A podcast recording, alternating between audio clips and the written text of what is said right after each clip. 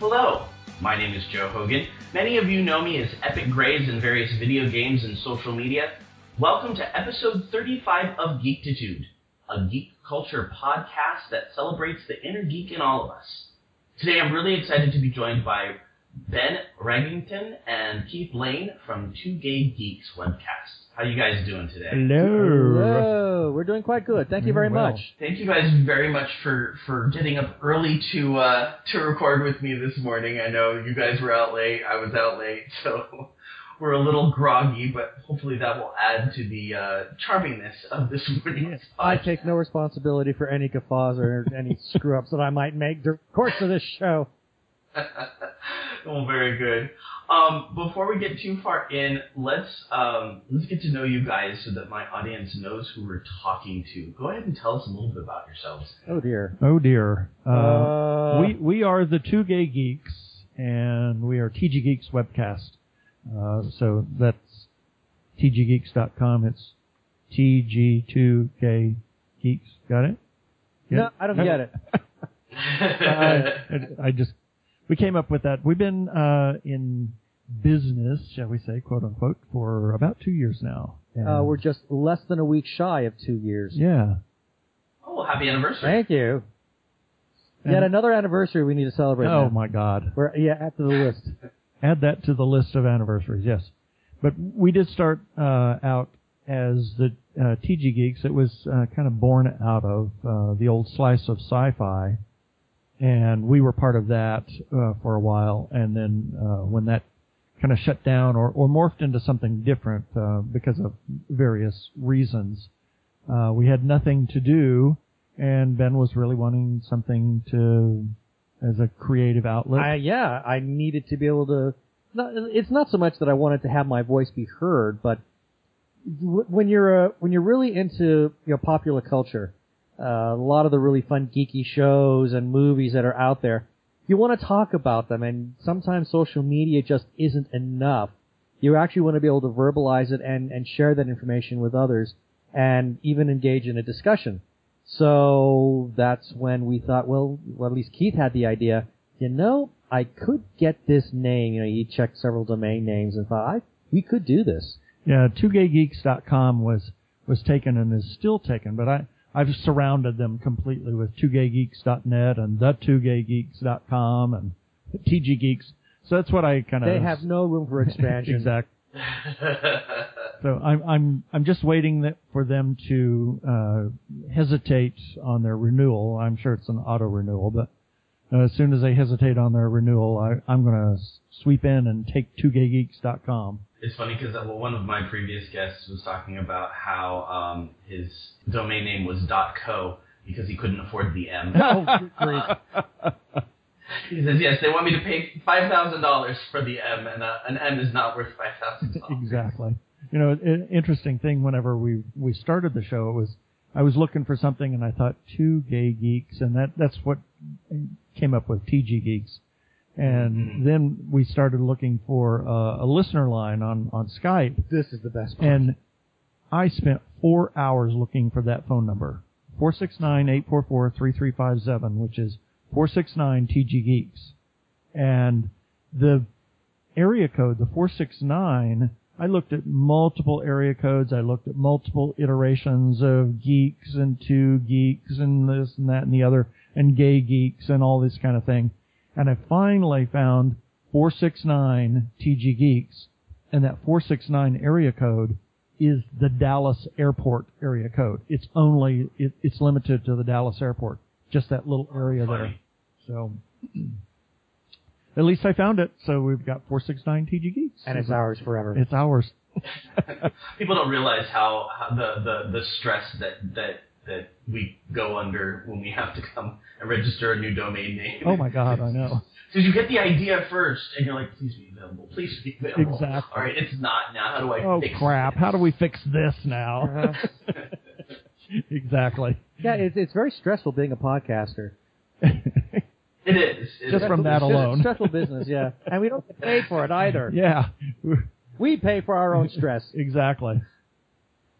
Yeah, but it, it all comes from love. Exactly. Our our love love of pop culture. Yeah, and I keep telling myself that in the mirror every morning. Um, so tell us what uh, uh, what uh, TG Geeks covers. Like, what what kind of things do you do there? If we tuned in, what would, could we expect? Uh, anything. Anything. Quite we, we are anything. we're, we're geeky about geeks. You know, uh, the, the catch line is you name it, we talk about it. Exactly. And we have literally done that. we've talked about everything under the sun. One time we talked about uh, single malt scotches. Uh, sometimes we've talked about, uh, we talk about things that just really excite us, and we're all over the board. So we might, uh, there was times we did a whole thing on Disney cruise lines because we came back from a Disney cruise vacation. So we did a whole thing on that. Uh, a couple of weeks back, we, actually a little more than that, we talked about having seen, uh, the finale for this season's Arizona Opera Yeah. uh, so we, it could really be all over the board. I mean, you know, we'll talk about a little bit about anime. We'll talk about games. I mean, anything that sparks our interest, we will talk about it. And, and we're also open to just about anything. If somebody sparks our, uh, get, gives us a spark, shall we say, on something and it sounds, oh wow, that's something I've never thought about before. You know, I'm not a, I'm not a big comic book person, but I've, I've turned into a comic book person. So over the years. Yeah, and, uh, some months back, uh, of, of one of our uh, show friends who lives um, in uh, Norway, uh, kind of turned us on to Robotech Yeah. a little. And that spawned, oh, that spawned just like the world's biggest controversy. Yeah, we, we got some hate mail on Yeah, we that got one. some. That uh, we got our first hate mail. You know, so I actually feel kind of. Um, I, I feel We have included now. arrived. Yeah. Well, no. but uh, in in the process, we thought, well, you know, maybe we need to watch this so that we know what we're talking about.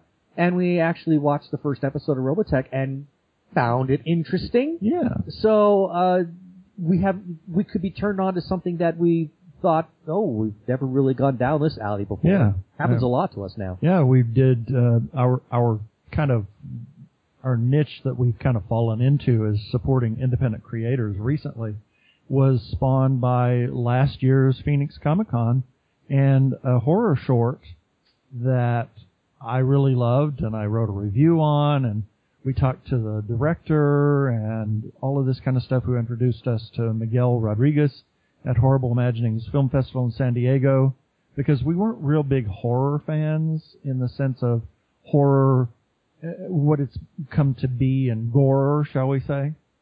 And he kind of changed our minds about what horror is, and we attended the film festival, and it's like, oh my god, that was the most incredible thing we'd we'd ever done. And we talked to independent filmmakers there, and that kind of started our our trek down that independent creators um, path, shall we say, that we're following right now. That's awesome. Yeah, I've, I've, the since I've jumped onto your your show, uh, you've had some just wonderful guests, and uh, I I really appreciate how you both do an inter like I'm mo- I'm pretty much just an interview cast, um, but you have the interview portion, and then you have your news and everything else. So it's it's very fun to to a get to listen to these very interesting, fun guests um, that you you do such good um, interviews with, Oh, Thank and then yeah, and then to turn around and have your kind of take on news. And it's just it's a very very pleasant thing to listen to. Yeah, oh, I, thank you. I, I Yeah. appreciate that. And our, you know, we, we kind of came up with that whole thing that it, it was spawned out of the our slice of sci-fi days Yeah, of, it- of putting really some is- structure together. It really is the old slice model uh, Yeah. where we would ta- have a news segment and then have an interview segment. But uh, it, it was it this was an evolution. Yep. Clearly, I mean, if, if anybody who listens to our first episode, and I pray you don't, oh Lord. idiots, um, uh, I mean, it was heavily scripted. I mean, literally, Oh, yeah. uh, the news items I wrote out Yeah. and I read them, and and we've ma- thank God we've managed to actually move away from that to where we now have. I was like, okay, we have this subject, and if there's an interesting news fact on it, I might have an article up. But no, it's it's more fun to actually turn it into just a conversation. Yeah. You know, because then you kind of get that that personal taste uh, you know, how how do I feel about this particular movie that might be coming out, or what Zack Snyder has done to butcher Batman versus Superman. I'm sorry, did I just oh, you don't have to worry about saying that on this show. If you go back a couple episodes, you'll hear all of my opinion. Yeah. You know, one of the things is I I was kind of the script editor for Slice of Sci-Fi because we had a, a to be heavily scripted because it was a, a 20 I think we had 24 20 minutes, yeah, 25 20 minutes around that mark? Yeah, because they were syndicated on um Sirius XM. Sirius XM on a specific channel, so they had to run stuff before and afterwards, and then they ran the show.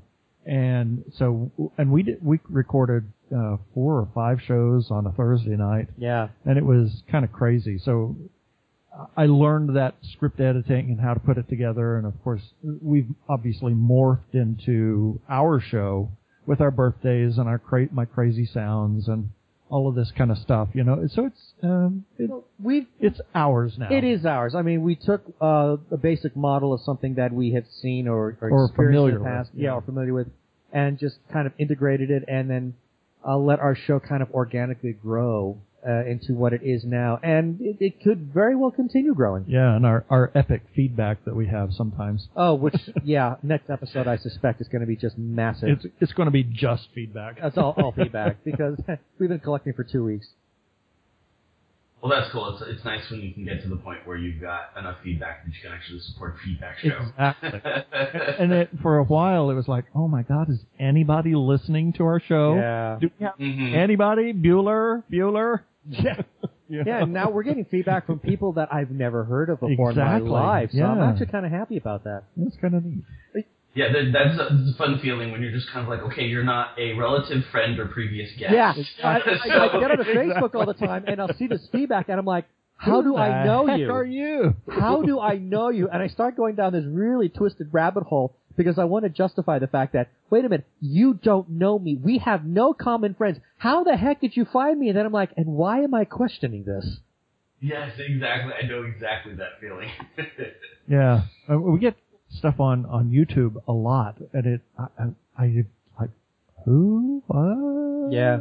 and just just recently uh, ran a story last week, and someone that I've never heard of before in my life. I can, I mean, the person left a legitimate email address, so we went ahead and published it. But I have no idea who this individual is. Yeah. But you know, we'll we'll, we'll mention in the feedback. Yep, exact. Mhm. So, and we have open comments on our website too. I mean, w- obviously they're moderated, but uh, we're we're not shy about putting the negative stuff out there too. No. We got a lot of negative comments on the Robotech thing. I, I shut the comments off on that um, article though. Yeah, there was They, there was they a were lot just of ugliness. they were just getting ugly, and I edited some and I deleted some, and it was just, you know. Uh, anyway, I do like how you how you do often say when you're asking for feedback, you know, play nice. Hey, nice. Yeah, uh, well, and that that was spawned from that whole Robotech It uh, was. article that we did, and the show that we did with Kevin McKeever, and the follow up information that we did. You know, and it, it just there are some people that are just so negative about that, and it's like, okay, Yeah, I whatever, mean, it- it just was- play nice because it they, was horrible. they were being they were being ugly. Yeah, there was one Mhm. individual in particular. I will not say his name or where he was from, but uh, Kevin McKeever knew who he was, and this guy was just evil. And we were just ugly. we tried uh, offering him the olive branch and said, you know, okay, you know, you, you want to share wanna- with us? Yeah, I mean, you know? we're happy to get your opinion, and he just got even uglier. He And said, it's "I'm it. not doing your work for you. You need to vet this uh, more." Blah blah blah. And it's like, hey, we're we're reaching out to you to give you the opportunity to say your piece, and you just want to be ugly about it. Okay, Yeah, fine. we have. I mean, he was just being ugly for the sake of ugly. So I thought, you know, we're done. See you later. Bye bye. Yeah. Yeah, and sometimes that's the way you have to. Every once in a while, you just have to hit blocks. exactly. Yeah, he was one of them. You are the ugly link. Bye bye. yeah, that's right. So, uh, what areas you know you you do say that you're you're connoisseurs of a lot of things. Do you have areas where you just feel like your geektitude is high, and you you really do that is where you kind of tend to geek out the most? Oh Lord. Well, so I, I guess you're asking, um, is is there something that we really like more than anything else? Mm-hmm. Well, uh, purely on a personal level, uh, I am deeply, deeply passionate about Star Trek. Yep. Wildly passionate about that. Have been since I was a little child. Yeah. So uh, that yeah, that one rates very high. Uh, th- There's a, a couple of things. Star Trek and Doctor Who. Star Doctor Who, yeah. Um, Babylon Five. I don't, uh, did we tell you how we met? Did, did we share? or- No. Oh, we, oh, did, we didn't oh share God. that with you. I thought. Yeah. I thought we shared that Oh with my you. and Matt. God. Oh dear. Uh, this this this will explain everything. Yeah. Twenty years ago. Hard to believe twenty years I now. know it's uh, twenty years and two months actually, Yeah. but we were at a uh, pool party together, and uh, a mutual friend had walked by and and said that he wanted to talk to me, and I'd seen Ben over there. Excuse me, and so I went into the house and talked to Ron, and, and he said, you know, he really likes you. You should talk to him. I said, well, what do we talk about? Yeah, because we had earlier had a very awful conversation about the weather. Yes, it, it, It, went, it, it, it, it was just it was just dreadful. And so he said, well, he liked science fiction. And I said, oh, cool. I know what to talk about then. And up So- came the greatest pickup line. the worst was pickup the, line It was the ever. worst pickup line, but at the at the same time the greatest pickup line ever because I he reeled me in. so I, I walked outside, and at, at this time I, I was I was smoking. I haven't haven't smoked for 15 over 15 years Yeah. now, 17 years Good for actually. you. And um, I lit a cigarette, and I was standing there, and I said, "Oh darn! I forgot to set my VCR." I mean, this is the stupidest line on the planet. And I I was sitting at a table, and I look up to him. And I said, "Oh, what were you going to record?" oh, one of my favorite science fiction programs, And I said, "What is that?" Babylon Five. At which point I kind of sat, you know, sat really tight, you know, in my chair and said, "Babylon 5, I love that show." So we started chit chatting, and then we talked about all things Star Trek. yeah, we went into every iteration we of Star Trek up to that time. sitting there, and then I said, you know, I- there's one program that really is my all-time favorite, and you've probably never heard of it. And at which point I looked at him and said, "Try me." Little did I know that he has watched every science fiction thing on the planet, including all of the B stuff and the D stuff and the F stuff and all the crap that's been around. Yeah. And I said, Doctor Who. And I jumped up. Now keep in mind this is 1996. I jumped up and said, "Doctor Who, I have almost every episode on videotape." Wow. And I said to myself, "Oh my God, he's crazy!" But I like. and and what ran through my head was, "Oh my God, could he be the one?" oh. so this was a Sunday night, so it was Yeah. or Sunday afternoon, Sunday afternoon. you know. So so the pickup line of "Oh darn, I forgot my VCR" at one o'clock in the afternoon. It makes no sense at all because What- the show's not on until like nine. yeah, when Babylon Five airs at 9 p.m., you know, like we're still going to be there. Uh, I mean, it's a really, really dumb line, and and I look back on it now and think, uh, I I must have been desperate to, to take it, but but uh, he he managed to just push the right button, and I responded, and here we are, twenty years later. yeah, and we still we're still stupid together. Yeah, So- we are. That's awesome. That's such a great. Yeah, That's such a great, great origin story, gentlemen. Yeah. Yeah, I, I tell people, you know, we've been together for 20 years and we still like each other. Yeah, we still make each other laugh. Yep. So That's that's awesome, and that's important too because you know to a to to find somebody that's into the same stuff that you are is always phenomenal and fun, but to to like it in a way that you can enjoy it together and laugh together, that, that's that's awesome. Yeah, we, Yeah. we have our own things that we do, but, uh, you know, it, it's just, this is something, this geeky stuff and, and pop culture is, is something that is very close to both of our hearts. So. In fact, one of my proudest moments was uh, we had gone to see Captain America: The Winter Soldier, Mhm. and of course we were following Agents of Shield at the same time. And finally, we get the big reveal. Spoilers, people. Shield is actually Hydra. Who knew? And so we're watching the movie, and Keith all of a sudden just quietly turns to me and he says, "I can't wait to see how this plays out on Agents of Shield." I was so proud. just one of those things, you know. That's awesome. That's awesome. So the but, All right, so oh, so sci-fi is so fi- sci-fi. I would say for both of you is kind of high on the geek to It's do list. very much yeah, high very, on mine. very, very high. it, it's very high on mine. I mean, I I, I like also a lot of the B stuff. We don't do a lot of the B stuff much because um, that's that's not so much in Keith's wheelhouse. Yeah, it's kind of kind of hard to to get past some of it, but I I do enjoy it. Now I'm beginning to enjoy some of the the really bad stuff, so bad that it's good. You know, type. Mhm, Haven't mhm. gotten to see Sharknado yet though. Oh, Don't- not don't, ever. Don't not know if that's going to happen. uh, but really, I think some of you know the biggest passions are like you know, like the Star Trek. I mean, we love the Marvel movies. Yep. Those are we just so, so having such a great time with those. Um, we were having a great time with Doctor Who until that kind of took a sour turn. We're Uh, not talk about that. Yeah, we're gonna talk about that. But but really, I, I think the big passion is Star Trek, as evidenced by um, a lot of our attention uh, during the Phoenix Con- Comic Con was really directed towards um, all things Trek. Yeah. Mhm. So yeah, that's that's one that just really that that's one of my biggest passions of all. Now, are you going to invest in uh, the streaming so you can watch the, the new series when it comes out in January? I wasn't Uh, originally, but I will now. Yeah, we're we're we're leaning towards that. I it's just it's one of those evolution things that we have to come around to that. Well, And, you know. originally I didn't want to. Um, I, it was on two fronts. One, I was very offended by the idea that CBS was going to use their streaming app as a means to bribe people uh, by using Star Trek. Since that, I mean, yeah, the pilot would be aired on the network as well, but the series wasn't going to see the light of day on network until the following year. And I was really kind of like offended by that, but that alone would not be enough to stop me. What really was the kicker was the lawsuit against Axanar. well that and and the fact that the the movies, the current movies, Current have been- movies have not been all that great. Yeah.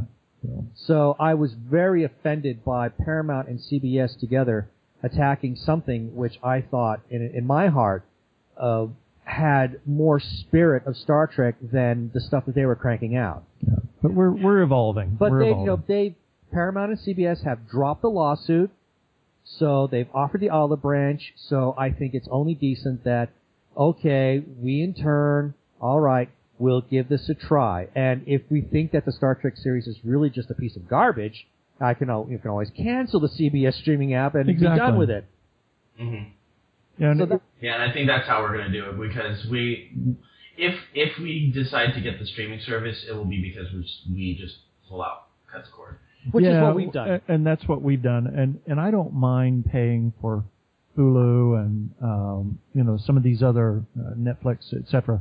But the the thing was that the CBS app is only for CBS, and it, it, it was one of those things that I could buy Hulu or I can pay for Hulu, and I get ABC and NBC and you know all of this other stuff yet I'm going to pay the same amount of money for just CBS content. That was that was my big thing, and, and I thought, well, you know, granted, yeah, we save it 150 bucks by cutting the cord, and we're only and that and that's including all the things that we're paying for. We're saving 150 bucks after we've paid for Hulu and Netflix and TiVo and and all this other stuff that we're we picked up.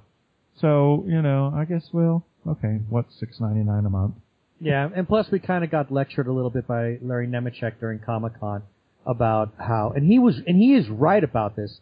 This is the future that we're it looking is. at. It is. Uh, I mean, we've been predicting on Slice of Sci-Fi for, for years that television, broadcast television and internet uh, were going to merge, and we're seeing that happen now. And this is just another step in that. And it's it, it's kind of ridiculous for me to be really petty about uh, you know a, a subscription service that's less than ten dollars a month Yeah. to be able to enjoy what will hopefully be uh, probably the greatest science fiction show on television when it finally airs. Well, I think there was also some leftover bitterness of some shows that that CBS canceled too that we really liked. So, Yeah, You yeah, know, it's just one of those Yeah, we're one kind of those things on sub, subliminal, you know, bitterness there. Yeah, yeah. Anyway. yeah. But be that as it may, um, yes, we will buy the. we will most likely do that because I, I must admit I'm very curious to see what they're going to do with the TV series.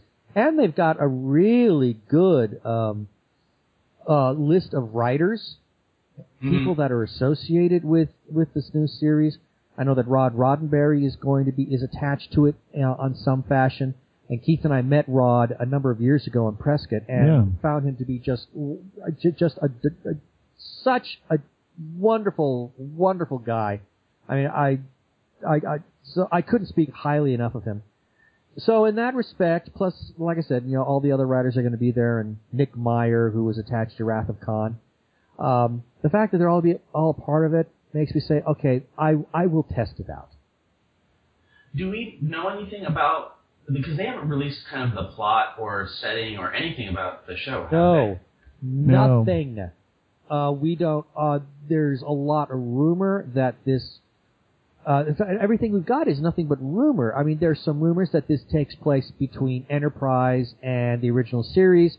And There's- then there's rumor that it takes place after, you know, uh, what it was, uh, insurrec- uh, in- insurrection. Yeah, there's Yeah, some well, or, or Nemesis. Nemesis, Yeah, yeah, there, there, there's talk that it takes place in the in the TNG timeline, but after the movie Nemesis. So that's all we're getting right now. We have no idea where this takes place in the Star Trek timeline. There does seem to be a lot of indication. Well, actually, most indication says that uh, it'll be in the Prime universe. That's before JJ's movies. But I just saw another story saying that this will be yet um, more stories in, in the alternate timeline where where JJ's movies take place. So we know nothing. It's Do you have do you have anything that you kind of would love to see or kind of hoping a direction that they'll go? yeah, get rid of the bloody JJ timeline. So, I mean, I I, I don't think that's going to happen anytime well, well, you know they might because this is the third movie that we're getting, so it might be over after this. I'm keeping my fingers crossed. Uh, because I don't like, I, I'm not a fan of the stories in uh, in the movies. I love the characters, and I think the cast is brilliant. It's the only reason Yeah. I like those movies, but I don't like the stories very much.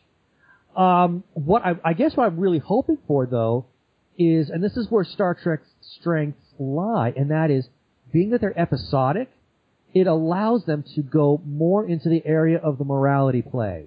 Yeah, and I hope I hope they go back to what Star Trek originally was all about, and that is the the journeying out into space on peaceful missions, and you know, yeah, sometimes that does in, involve a, a little violence, but for the most part, it's not a dystopian future.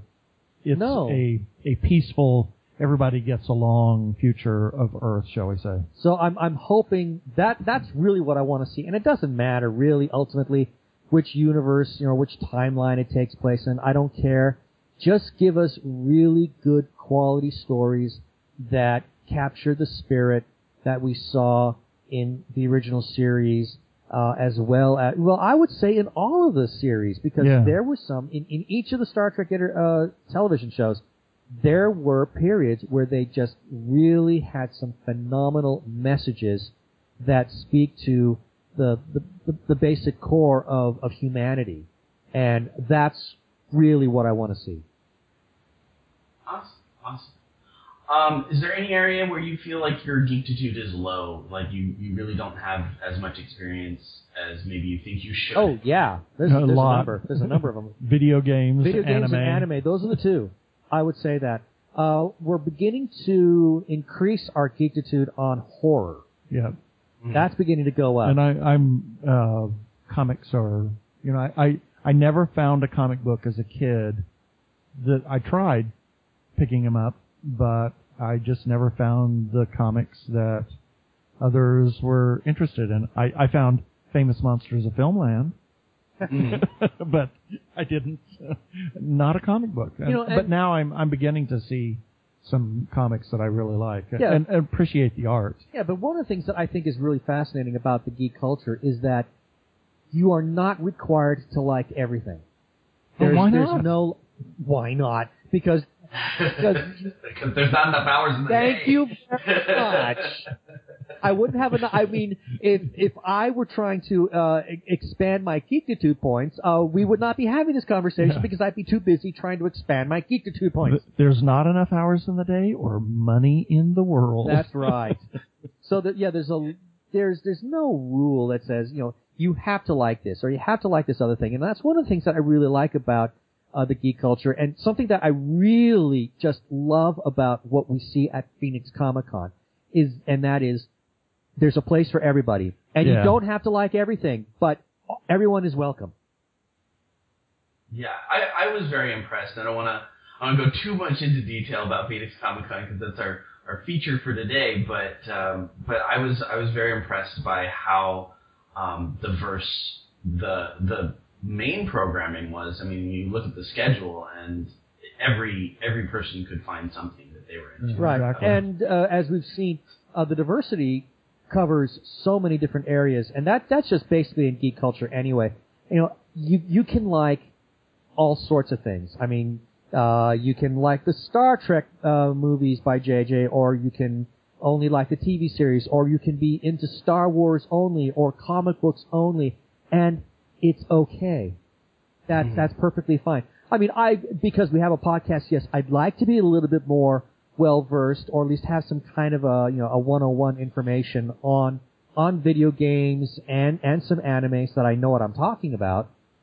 But you know, aside from that, I, I don't think there's any real you know like, like Keith said, um, comic books never really interested him. Okay, great. You know, comic books interest me. I love them. Uh, but there's there's nothing that says that he has to really be into them. Yeah, no, and it's it's sometimes that's the fun dance is finding um, things that like finding the comic books that you would like, or if the the actual um, medium of I know my husband has a problem with the medium of comic books themselves because he has trouble focusing on there's too much going on on the page, and so he has trouble focusing on on the story and the plot, and it's very hard for him to get through a, an issue. So it's okay. Well, can you find novels that are of the same genre as superhero comic books or whatever comic books you're into, and introduce that kind of interest in a different way? Oh yeah, Gini Koch. we we really both uh, latched onto her writing style. It's really great. Oh, big time. I mean, she she could write a superhero story very easily. In fact, I dare say that her Alien Kitty Cat series is is is nothing more than just uh, a s- it, it's a comic book but in a novel. That's awesome. That's very cool. Yeah, she's uh, she's part of the reason why we are are interviewing now because uh, she kind of did the the introductions and, She- and got me to go to Phoenix, she and built- she's, she's good at connecting people. She built the bridges. Yeah, she she's an awesome lady. I absolutely adore her. Um, what are some of the things that you're into that you know are not necessarily mainstream or very popular? Not many people know about it, but they totally should, and you will push it and uh, and introduce people to it whenever you get a chance. Independent film. Yeah. Absolutely independent film. We've really had our eyes opened in such a way. Uh, when you, in the past, whenever you said independent film to me, I would think, okay, just some sort of, you know, artsy fartsy film that was all human interest and just really didn't speak to any of the things that I was really into. And I've come to realize, holy cow, could, I could not have been more wrong on that. And there are some great independent films that are- are being made by some very talented people That's on the other thing. on zero budget. That's the other thing. There is enormous talent and vision that exists in the independent filmmaking circuit, and not just independent film, but independent writing. You know, independent comic book independent- creation. exactly. Any kind of independent creator. There is a lot of talent out there. Uh, you know, and because we are now into the 21st century, and with things you know like the internet and and the way technology has progressed to to where we are today, it is easier to for people that are this talented, but for whatever reason couldn't get into the business. Now they have an avenue where they can actually produce something that really shows how unbelievably brilliant they are. We have seen, uh, we've read some amazing books by some incredible independent authors. We have seen some amazing uh, movies and tele, well, web series that uh, have just really sparked the imagination, ranging from you know very light um, pulp fiction kind of thing to something that could be very very hard sci-fi. There is just so much wealth out there in that independent circuit that Yeah. a lot of people don't know about, and that's I think become our big uh, our big rallying cry. That's Yeah. what we're really pushing now. I mean, sure, the fun stuff, you know, like like Grimm. You know, I I so want to interview Claire Coffee because I adore her. Uh, you know, the, you know, or the Star Trek, or the you know the Babylon Five. Yeah, all this stuff is fun, and and I'm glad that it's out there. But we should never ever um, dismiss some of the independent films that are being made. You know, one of our recently our big push was Occupants, uh, this movie, a sci-fi psychological voyeuristic horror film that we loved from the moment we saw it. So that's why we were just pushing it, pushing it, pushing it, pushing it, pushing it as hard as we could because we really believed that the that this movie needed to be seen by a lot of people. Yeah, and its world premiere was at Phoenix Comic Con, and they took second place Best of Fest. Yeah, and we're actually going to be talking to Russ uh, in a couple weeks. Oh, We'll be on- fantastic! Yeah, I'm, I'm really excited to uh, to talk to him. Not only because your your recommendations have been so high, but um, he's also from USC, which is my alma mater. Oh, So, uh, fantastic! And you'll get yeah, I'm excited to talk to him. and you'll get to see it at um, Comic Con in San Diego if you go as well. Yeah, definitely. And, beforehand, but because yeah, well, I'm gonna yeah, I've got a, I've got a screener that I'm very looking forward to. My my husband's a little nervous. He's not into the horror genre, but it's See, and that uh, and, you know and that's how we were. We were not into the horror genre. So think about horror as something unexpected. It doesn't have to be blood. It doesn't have to be gore. It doesn't have to be guts. It doesn't have to be, you know, uh, violence. It's something unexpected. We have seen a tremendous amount of um, com- horror comedy, horror slash comedy. It's just Mhm. it is, and some of it is is that gore thing, but it's so over the top, and it, it's couched in a comedic fashion that it, it's okay, and it, and it but Yeah, like- anything that's unexpected is Like, kind of can we- be considered horror. we saw one that is uh, essentially uh, it's almost a dialogue-free film about these these two guys who were trying to be uh, home intruders, and it it is it's like Monty Python its violence. and and it it's just yeah, it, it's just so over the top. That It- that you, the, you can't help but laugh at it now the missteps of the in, and it's called Invaders. It's And- Oh my god, it's that's awesome. hilarious. They they drive a gremlin and they're going to invade this home on Thanksgiving and it's just and they can't do anything right. no, nothing. And and it ends on a Yeah, I you mean, know, with blood gushing yeah. everywhere. I mean, it's it's it's like a Sam Peckinpah film. I mean, it's just outrageous to the point where you laugh because it is absurd. You know, but other but there are other horror films that are beautiful. When we were at uh, Horrible Imaginings, we saw what I think has got to be one of the most gorgeous horror films ever ever filmed, and that was Cemetery Man, starring Rupert Everett. It is beautiful in its cinematography. I mean, it's a zombie film, but it's not like Night of the Living Dead or Dawn of the Dead or or the Waking, you know, Walking Dead, Waking Dead, Walking Dead. Nothing like that. I mean, there's nothing really overtly disgusting or gross about it. Instead, it is just so beautifully shot. So if you start looking at these movies in terms of their art, their cinematography, uh, costume design, set design. You know, uh, uh, another way to you know look at the old Roger Corman horror films where he uh, worked exclusively with Vincent Price. Those movies are arts. Uh, they're works of art. Yeah, and Mhm. and also um, the Hitchcock films. If you suspense can really be kind of included in that horror category as well, and that's really kind of what Occupants is. It's more suspense and uh, it, science fiction. It, it just a, across genres really. Yeah, it's it's a it's a So- wonderful wonderful film. So yeah, the whole independent creation. I mean, that's Yes. that's I think the area that we really are pushing now because I think a lot of people need to know more. They need to know more about that. Yep. Definitely. Well, remind me when we get back to our main topic to, to come back to that because I think conventions are a great way of of exploring that, and I don't think enough people do that stuff. All right. And last thing I wanted to ask you is, are do you have anything coming up? Any any events coming up? Anything Yes.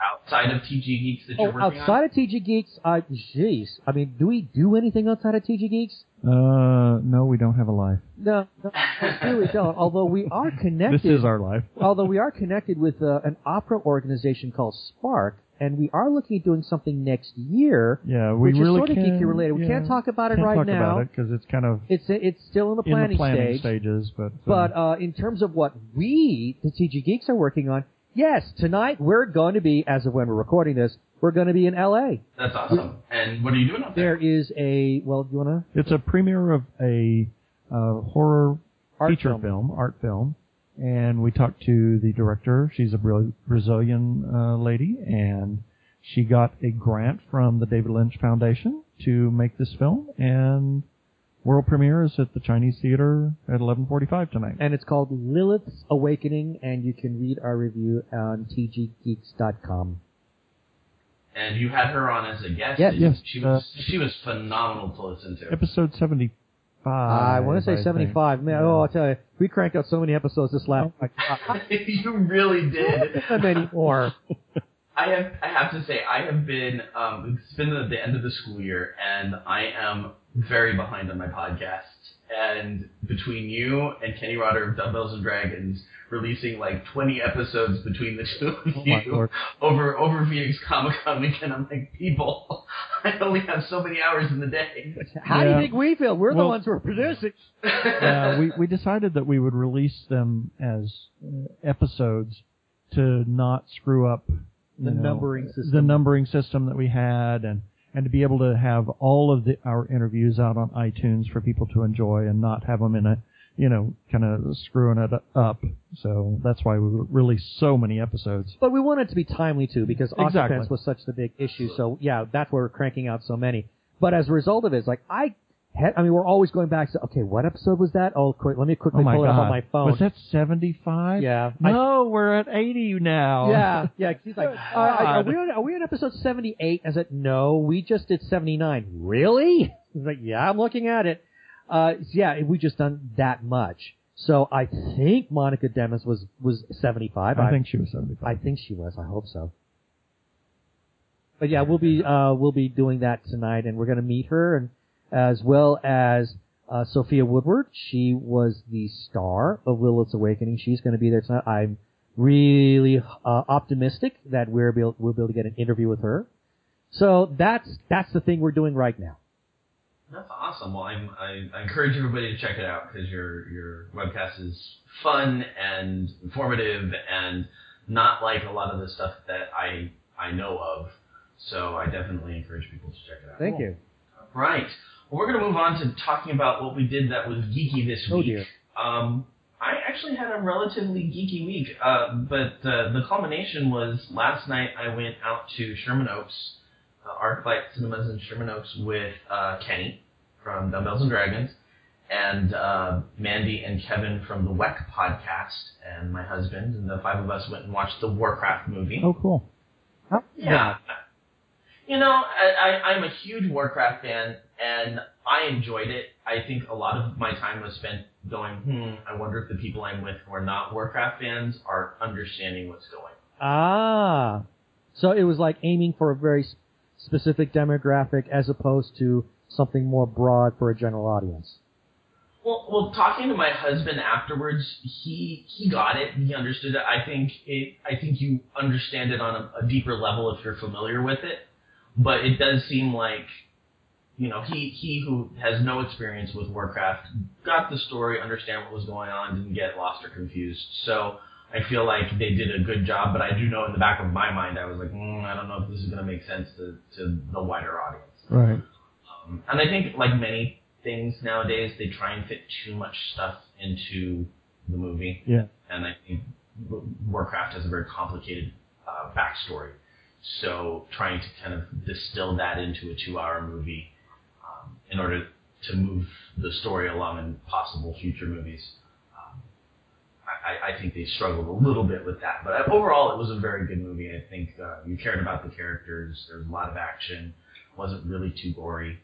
Um, so yeah, I, I, I recommend it. I think if you like fantasy in general, you'll like this movie if you're not a, a Warcraft fan. Oh, cool. Cool. That sounds interesting. Yeah. How about you guys? Well, Nothing. Did absolutely no. no, Not. Uh, Uh, uh, we didn't do a whole lot of geeky stuff during the week. I mean, we did, as we said earlier, we did release some episodes uh, throughout the week after we came back from Comic Con. Uh, Phoenix Comic Con. I have to say that because if you just say Comic Con, everybody thinks it's San Diego. Right. uh, But I think really the culmination was for us also last night, where we got to be on the web series of Phoenix Tonight. Yeah, we we were actually interviewed uh, an, another time, so it was Yeah, and that was, was the a switch for us. That was the weirdest experience because, uh, well, one, well, a normally uh, Russ Kashmirzak, who who hosts the show, he usually does it on a Saturday. Last night he he does it on a Friday. You know, and Keith and I have just pulled in a full full week or almost a full week's worth of work. We're tired. The studio was hot. My brain was barely in uh, out of neutral. Yeah. So it was rough. I mean, we I, I felt like uh, we very very much underperformed. Uh, but he thought it was a good show. He was very happy with it. So okay, I guess if they're happy with it, and if people are if this increases our listener base, then fantastic. Yeah, And we got to talk a little bit about you know the things we're really passionate about, and as we have here. as as we have. But he limited us like seven minutes, Yeah. not an hour and a half like Yeah. we've been going here. Are you saying something about me and my ranting? no? hey, that's what we do here. I have no problem clocking a two-hour show, much to the chagrin of my listeners. Yeah. Well, I started uh, reading uh, Daughters of Anarchy season one, which is uh, by C.A. Hartman or Christy Hartman, and w- she was uh, the episode or the interview that we recorded Sunday night after Phoenix Comic Con and episode 79 that we released on Monday morning. So they're really, really good uh, book. She was previously had written the Corvallis Chronicles, which was a, a trilogy, which was Very hard sci-fi. very hard sci-fi. So she is a scientist, so she's a geneticist by um, education. And now this this Daughters of Anarchy is sort of, I mean, it's still science fiction, but it's more of a noirish pulp fiction kind of book. yeah, it's kind of Oh, that's kind of cool. Yeah. plus plus I I crunched all the episodes and released them on YouTube all in one day. all, I- the, all the episodes from Phoenix Comic Con that is that I couldn't do when my Mac was down. I would also add that um, finally uh, during the con, I was able to pick up uh, a lot of Gini's um, the the books where she's written, you know, anthology books that she's written uh, for, Mhm. and especially those that tie into the the Alien Kitty Cat series. And I finally started to get to read those and have just been um, well, happy as a pig in mud, basically. It's I always I always just geek out big time whenever I get to uh, start reading and and kind of playing it. Well, not playing, but just just really uh, enjoying Gini's little uh, her sci-fi universe. It's it's always great geek fun for me. Yeah, I think my husband and I are going to try and, and grab a couple of her books this summer because I'm, I'm an English teacher. So during the school year, reading is not reading for pleasure is not a priority for me because I'm used to reading term papers, and uh, Like, oh and sometimes that's not the most uh, pleasurable reading. So you know, summer's my time to kind of detox from that and Yeah. try and delve through all the other stuff that's been on the list. I would I I would heartily recommend yes start with Touched by an Alien because I I tell you, uh, two pages into it you're hooked. yeah, some of our other stuff is really kind of neat too. Yeah. The uh, the Night Beat. Um, she's got one, or I think she released a second one on that one. I haven't picked that up. And Alexander Outland is pretty cool, and some of her short stories are really kind of neat. Um, Happy Acres. Happy Acres is wonderful. Oh, I love it's Happy it's a really neat short story. You have to read it. You It- can read it in a day. Oh, well, you can read it in an you can read it hour. in an hour. I mean, it's so delightful. Uh, yeah. That's Yeah, awesome. that- Yeah, I'm, I'm looking forward to, to, to getting into those. Oh, you'll have a great time. You really will. All right. Well, let's move on since we brought it up multiple times, and I think we're kind of there at this point. Let's talk about Phoenix Comic Con and uh, what we did, what we liked, things we found. Um, how was your experience overall, guys? Busy. Bus- busy. Oh, my enjoyed word. it. It was. I mean, we had a great time, Tremendous. but we were just work, work, work, work, work, work, work. Yep. And we also saw today that uh, it's sort of been kind of confirmed over a hundred thousand people this year. Wow. So Yeah, that that's the biggest attendance record um, yet. So we're really happy for Comic Con that they're able to do that. Uh, I mean, there were a couple of downsides, you know, but th- these were things that it, it's all part of the growing pains. I mean, they had their they had some network issues, so some of their uh, their purchases, point of sale purchases, just didn't quite go through. Uh, Their computers were crashing. Um, of course, long lines. yeah, long caused lines. long lines. yeah, It, it caused very long lines. It caught. Oh, we on Thursday we tried to pre-order um, a photo op with um, Alex Kingston, and Uh-huh. it was a nightmare. We stood in line for over an hour, and there were only about 15 people in front of us. Yeah, they could not get their system working. It, it That's frustrating. yeah, well, and that wa- that was But- the same morning that Keith Mack took a dump. Yep, exactly. So it was kind of like, oh my god. Uh, uh, also, the same morning that the con doesn't open till none of the programming happens till 12. The dealer's room doesn't open till 4. And at 9 a.m., when registration opens at 10, at 9 a.m., there were 400 people in line already. Yeah, that was was, a huge indicator that this was going to be Yeah. a massive con. You know, but so was, we got all the frustration out on Yeah. the first day. yeah, we yeah, we did. We got all our frustration out on the first day. Uh, of course, I attribute that all all that headache was due to the meteor that flew Yeah. over Phoenix at four in the morning. Very possible. Yes. Yeah, it, it was all all a conspiracy. Thanks, Obama. yeah, exactly. Yeah, we did. We did a lot. We did, um, but in retrospect, it, it wasn't a lot. We had a lot of uh, waiting on uh, others to do things, but it it was good that we did do wait on them. We did a couple of panels. We did uh, a number of interviews as well as the occupants uh, screening Twice. twice, and you know, we did. What did we do? Four or five interviews. Uh, I want to say we still have one five. in the can with these two guys that joined us in the room. Yeah, so, some guys named Joe and Matt. I ha- I have to tell you, you guys, you guys threw our our weekend all off because we had so much fun with you, but we didn't get back until two in the morning. And when know. we when we woke up, it was like ten, and we're like, we just missed half con. what happened? We had such a good time though. Well, We that it really was, was it was a ton great of time. fun. You know, uh, and I remember at one point, uh, we, Keith and I kind of looked at each other and said, you know, we have not even stepped foot in the dealer's room or the exhibitors Yeah. hall yet. And And we had to. we spent. Uh, we didn't go in Thursday at all, No. and Friday we spent a whole hour there, And luckily, and, an hour and a half, and, and that's, that's the time that we met you. you. Yeah, and then Saturday we were with some friends that um, it was it was Logan's he's a little seven year old kid his first Comic Con and his parents hadn't been in years, and so we shepherded them around till about two o'clock. about, yeah.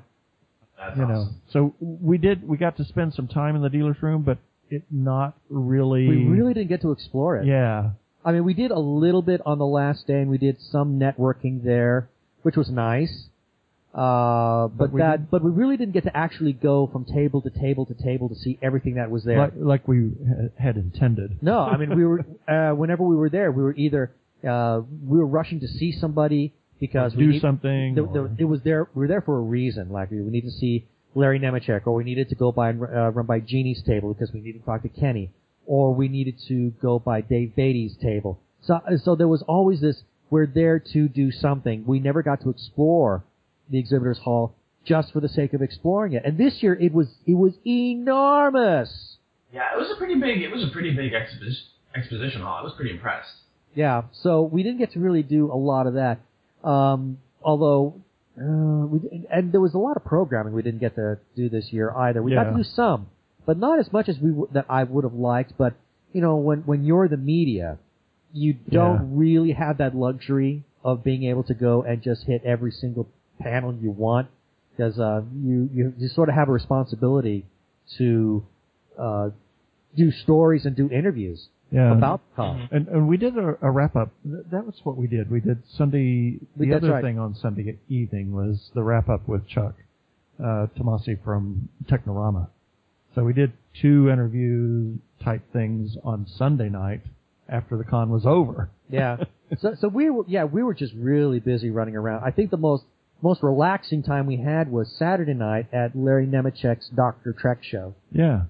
That was great. It was a lot of fun. And and when we talked to you guys, that was Yeah, oh, yes, that was very you guys. relaxing. I, I I really enjoyed that. I that was uh, yes. In all seriousness, um, I was very very happy that we got to have that chat.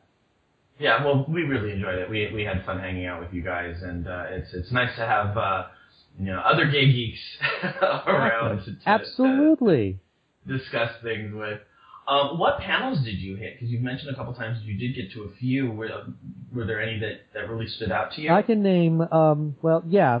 Uh, well, I think the one there, there were two that Keith and I both very much enjoyed, and now those are the Star Trek panels. yeah. the ones two, that Larry the were two on. Star Trek panels. Uh, but then and we'll, we'll not talk about the other. that Oh, we- I- no, I- no, no. no. okay, we won't. Don't don't be negative. Fine. Because they were they were kind of like okay. Well, I there was didn't- one that I liked and you didn't, and then there was one that you liked and I didn't, and we'll just say that. Yeah. So we went to we went to a panel um, Friday morning that was you know because I'm a teacher and it was about creating um, a pop culture school and it was it was fun while we were there but I don't think it amounted to anything as far as I mean, I got some nice uh, teaching materials Right. But it was kind of like it, it was it was teachers talking about teachery things and it was very interactive but at the end of the day it was kind of like all right, it wasn't quite what I was expecting when I walked in. I think that was a case with a lot of panels where you go in there expecting something and Mhm. uh, being delivered something radically different. Uh, you're not the first person to say that. I experienced that. Um, Yeah, our friend Chuck Tomasi Technorama, he experienced that on one uh, one panel. Yeah. So um, you know, I think that's just part of what what you get when you when you go into the smaller panels that are you know, put together by volunteers, shall we say, as opposed to you know the big guest panels where you have the big media guests, you know like Alex Kingston or David Ramsey. You know when they get to sit up there and and kind of chit chat with the entire audience for an hour about their fun exploits in their in their TV shows or movies. I mean those are always great fun. But when Yeah. you when you're going to the smaller panels, it's a it's it's a lottery. You It's really don't know what you're going to get. yeah. Yeah, that's definitely what we, we noticed, and we kind of, uh, I think, ended up spending more time in the exhibition hall just because um, that was a little bit more focused for us. I, I think there was a little bit so much, so many panels up there, and none of, a lot of them weren't those big kind of named panels. That was like, mm, not sure what I'm getting here. I think I'm gonna stick to the exhibition hall. Yeah, there was one that we were supposed to go to, and we bailed. We said, you know, we need to. the- Let's just not do that. Let's just Yeah. go to the exhibitors and it, hall. it was probably going to be better than the one that we had just come from. Um, Mhm. But you know, it when it's done by volunteers, you know, it's kind of you get what you get. Yeah, pretty much. You know, so they're they're, they're no different than any other big con. I mean, you're going to get that anywhere you go. Uh, but you know, and I'm not saying any of this to denigrate uh, Phoenix Comic Con uh, because I thought at the same time they did some really amazing stuff. They they do programming for everybody. Yeah. And and that was that's why I, I didn't want to be negative is because Comic Con or Phoenix Comic Con has become one of those places that is accepting of everybody and and I we really noticed that at FanFest last year. Uh, Phoenix Comic Con does a a FanFest that's kind of opposite of Phoenix Comic Con because it's so hot in June you know, the, some of the cosplayers don't get an opportunity to do their thing. So they had uh, FanFest in uh, December last year, and the thing that we noticed was, for the most part, everybody was accepting. There was there was a kid who had a T-shirt that he had drawn on, and a towel as a cape and that was his that was his cosplay. I thought it was brilliant. I thought it was it was great. Nobody was saying anything negative to him. You know, I, I understand that there had been some of that going on, but for the most part, you can do whatever you want and be whoever you want at Phoenix Comic Con. Right, and that and and that's that's really uh, at, at the heart of what we were saying uh, a little bit earlier about Comic Con, how it's uh, talking about its diversity and how it's it's really accepting of all people in all walks, all shapes, all forms, whatever. And as far as those panels go, yeah, there was one that I really intensely disliked. However, Keith enjoyed it. Yeah, It was more meant for I, him than it I was for learned me. something, and Right. and it was it was it was so it was so beneath me. But then uh, later that same day, I think, or was it the next day, we were at a different panel, and I enjoyed it a lot. And Keith was like, "Oh, get me out of here." Yeah, so it, so- there's there's something for everybody there. Yeah, and that's what I, that's very much how it felt. It felt like you were gonna. It, it felt like the people were creating it, and you were gonna be able to just find those things that really kind of spoke to you. And you might have some hit, hits or misses, but the fact that it was so diverse meant that everybody could find something that they really Right. Exactly. yeah. Right. Did uh, you you encounter anything new at the exhibition hall that you uh, latched onto, thought was pretty cool or in- innovative? Uh, didn't have time. Other than I've I've kind of come full circle on this comic book thing. I, we picked up a comic book that was done by Dave Beatty, who is actually doing the comic book tie-in for Occupants, the movie, and it's his new uh, little homage to Star Trek and their parody of Star Trek, and it's called Red Skirts, and it's a all-female uh, security team, and so they wear red skirts, and it, it's kind of a neat little comic. Yeah, uh, that's. I think that's pretty much it, though. Um, I mean, I, I, no, there was nothing that I really latched onto that. Um, no, there wasn't. There wasn't time. Yeah, We were just so go, go, go, go, go the entire time we were there. I mean, I would have loved to have spent more time there because I know that. Oh, wait, wait. Well, there was the Lovecraft booth. oh yeah. That was cool. Well, they had it was a jewelry booth, but they had a whole section on um, Miskatonic University and Oh, class, class ring and pins and pendants and this cufflinks and all this kind of stuff. You know, so it was kind of neat. Yeah, I'm thinking of getting And some other Lovecraftian. Right. I think uh, I'm getting jewelry. myself uh, uh, uh, a class ring from the university because that because I just saw them. Oh, that is so nerdy. I love it.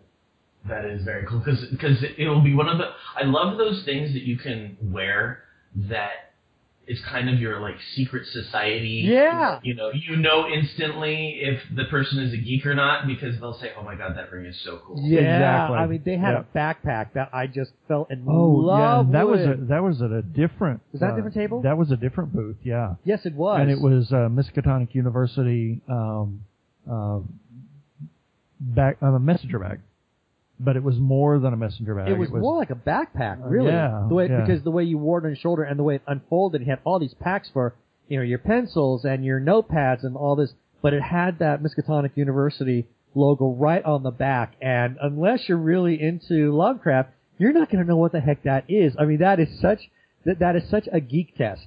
I mean, so Yeah, I think that's just awesome. yeah, those are just great fun. did did see one T-shirt that said uh, "One experiment away from Oh, yeah. a superhero." Yeah. Uh, it's kind Um, of scientists one experiment away from a superhero. Yep. I, I bought it. Oh, go ahead. I'll just say those those, is, those are just a couple of the cool things that we saw. Uh, but again, it's not because we weren't looking, but it's because a lot of the time we just didn't have the time. But we did stumble across those, and we thought those were amazingly awesome, and we got their cards so that we can order off the web. So that was cool. That's very cool. Yeah, the only thing I actually purchased was I did get a, a T-shirt from uh, Shark Robot, which is known for their kind of mashup geek uh, T-shirts, and it's Pokemon as the Avengers. Oh wow, Ooh. That- I'm sure that And I, I've worn it a couple times since then, and it I have gotten more comments on that T-shirt than I think most. In fact, we went to um, Sunday morning. I promised my husband because comic conventions are not necessarily his thing. He goes because he loves me, but not not his thing. And he did have fun, and I'm I'm I'm getting him.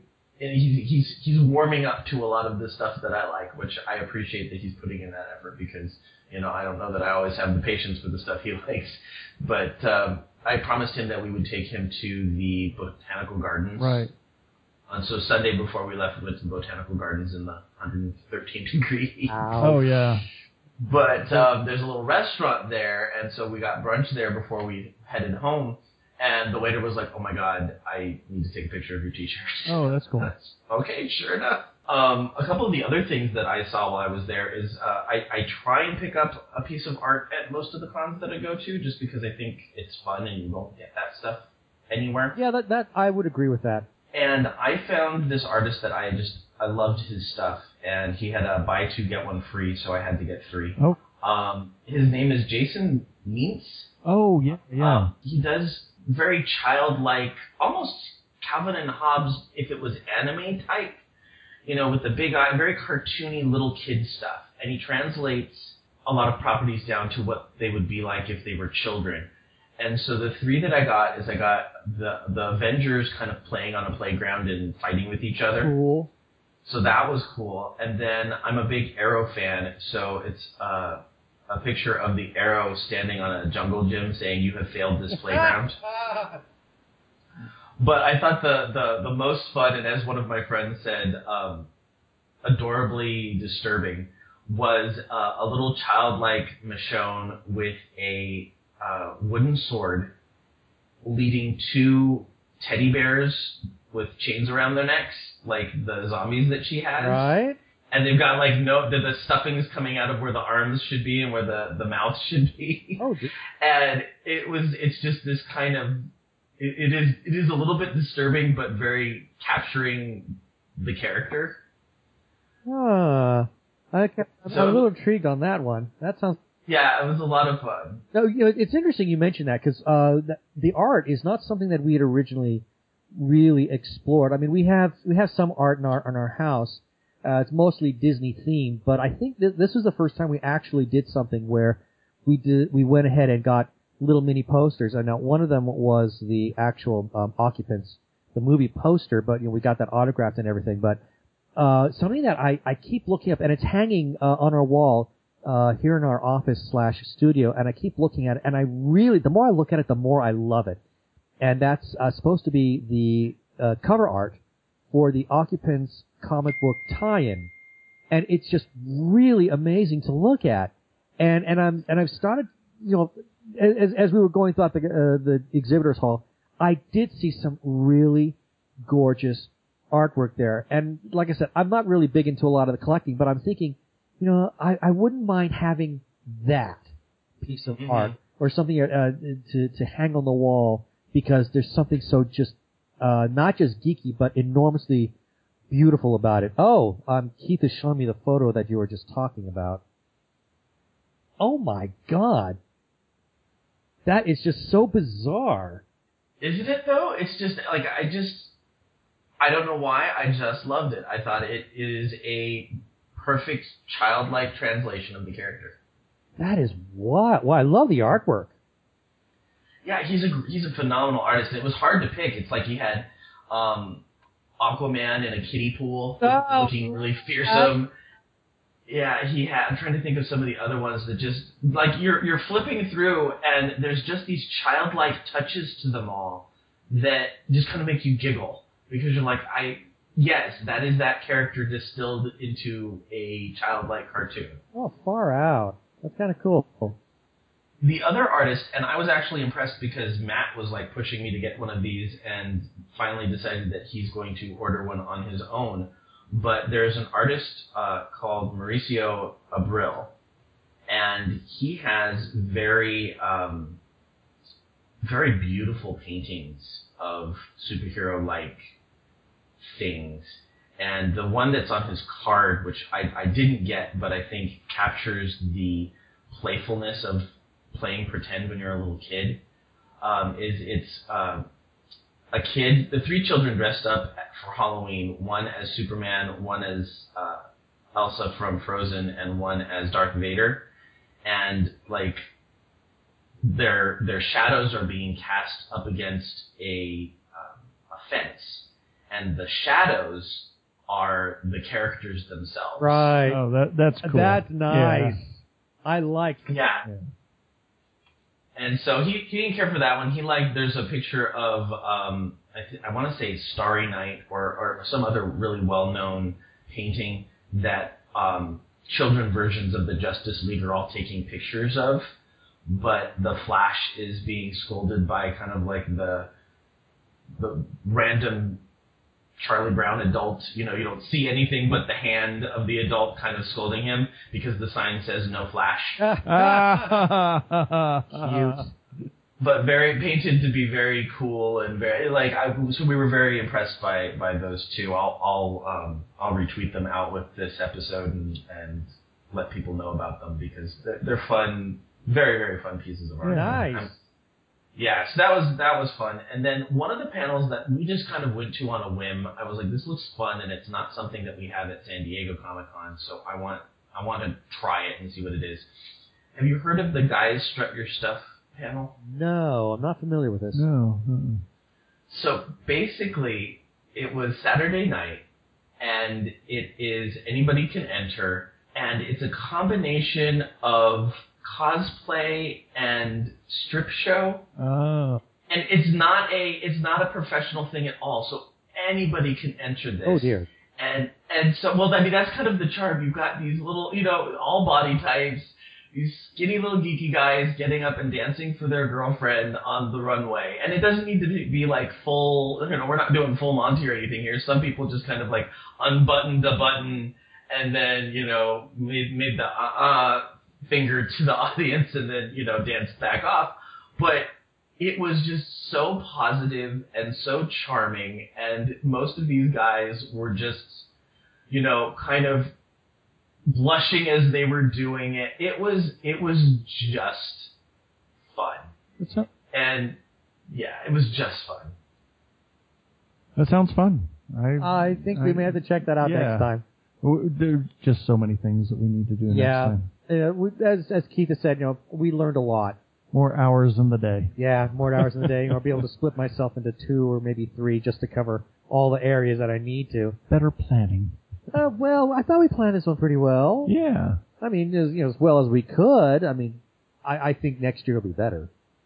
But I thought I thought we did a reasonable job in terms of being able to multitask and cover all the areas that we felt you know, that we absolutely had to. Yep.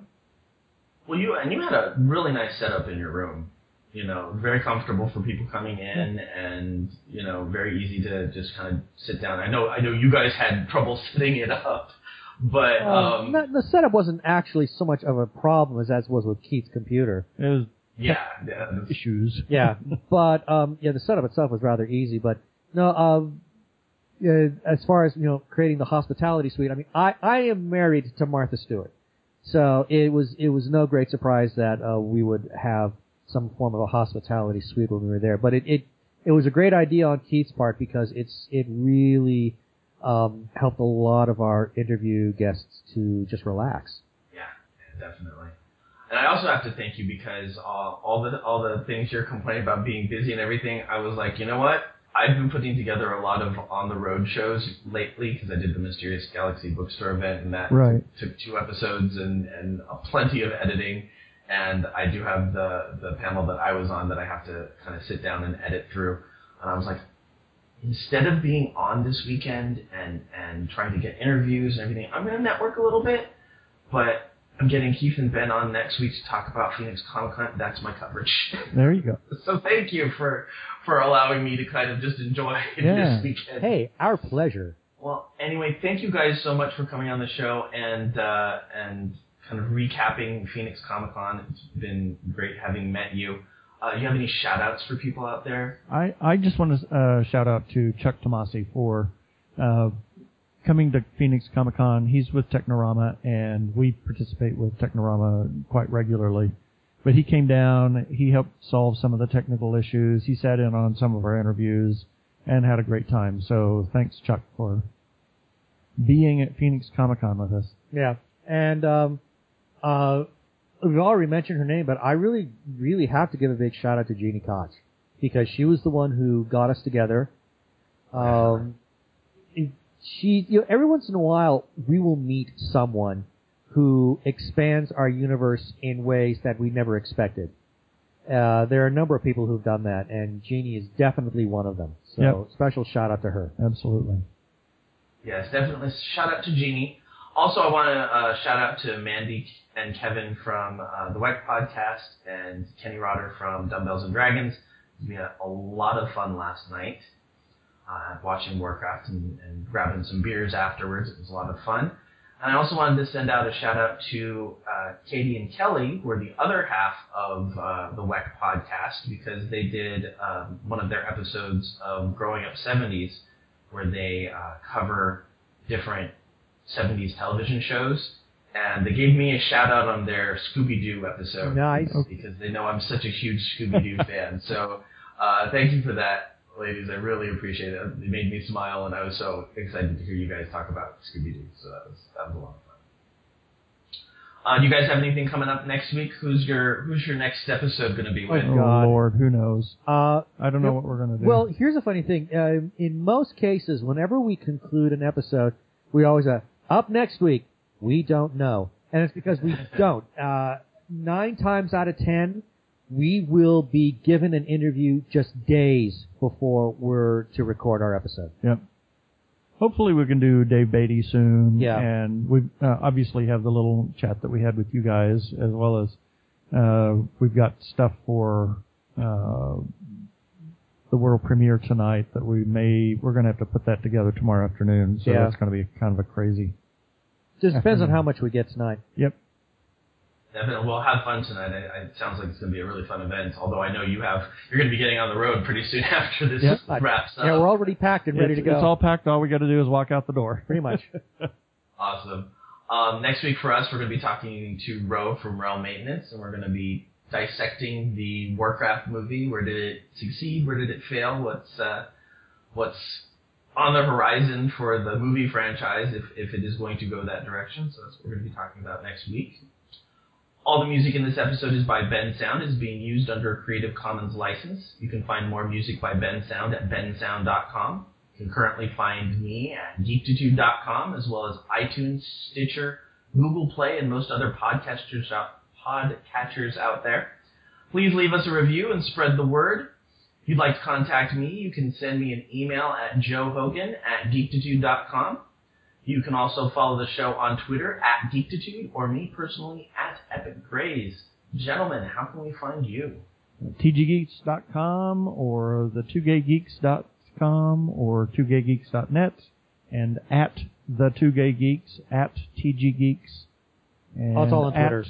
tg squared studios that's tg2 studios all on twitter as, as well as stitcher and I think we're, we're on itunes uh, I and think we're on tumblr and- Instagram as TG Geeks. yeah And we'll definitely try and put all those links into the show notes. Good luck.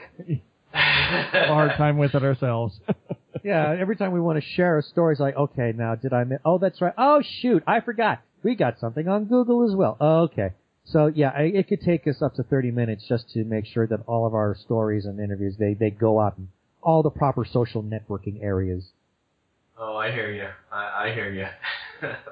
well, thank you, gentlemen, for for giving up your morning for me. It was and uh, yeah, I really had fun talking to you guys, and I know we'll we'll definitely be talking again uh, soon. I certainly hope so. All right, and with that, ladies and gentlemen, remember this week, keep it geek.